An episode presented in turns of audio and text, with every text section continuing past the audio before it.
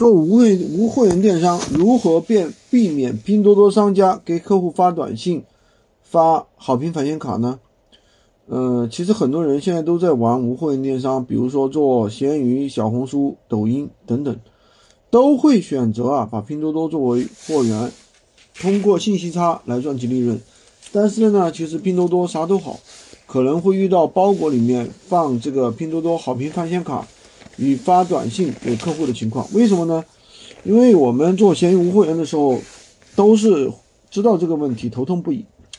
那我就讲我们在闲鱼卖货过程中的一些实战经验，给大家讲一下。首先呢，我们现在有一些一手货源，就是厂家货源，这样的话就不会担心卡片的问题。那我们。嗯，现在其实一手货源有很多了，有 iPad、投影仪、打印机，啊，电脑，还有家具等等等等，太多了。所以第二个呢，就是我们的多多的高佣货源。如果我们收到多多的一些货，那么我们怎么样去做好评返现卡处理呢？嗯，第一种情况，拼多多下单付款之后呢，在备注栏里面备注不放卡，嗯。不放卡，收货后好评，放卡直接差评，就这样去写就可以了。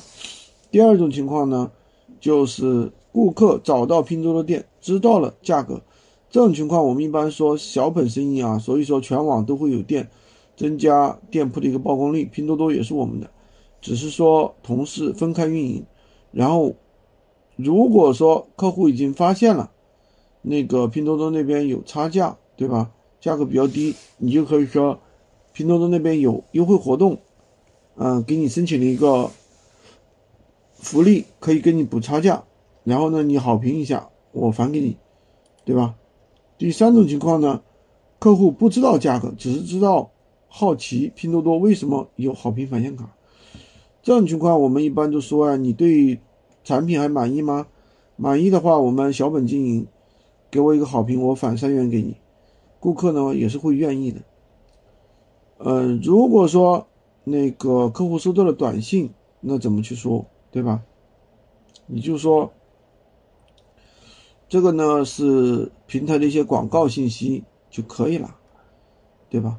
那彻底怎么解决呢？你可以把手机号改为自己的，就可以避免掉客户收到短信的一个情况，好吧？今天就跟大家讲这么多，喜欢军哥的可以关注我，订阅我的专辑，当然也可以加我的微，在我头像旁边。获取闲鱼快速上手笔记。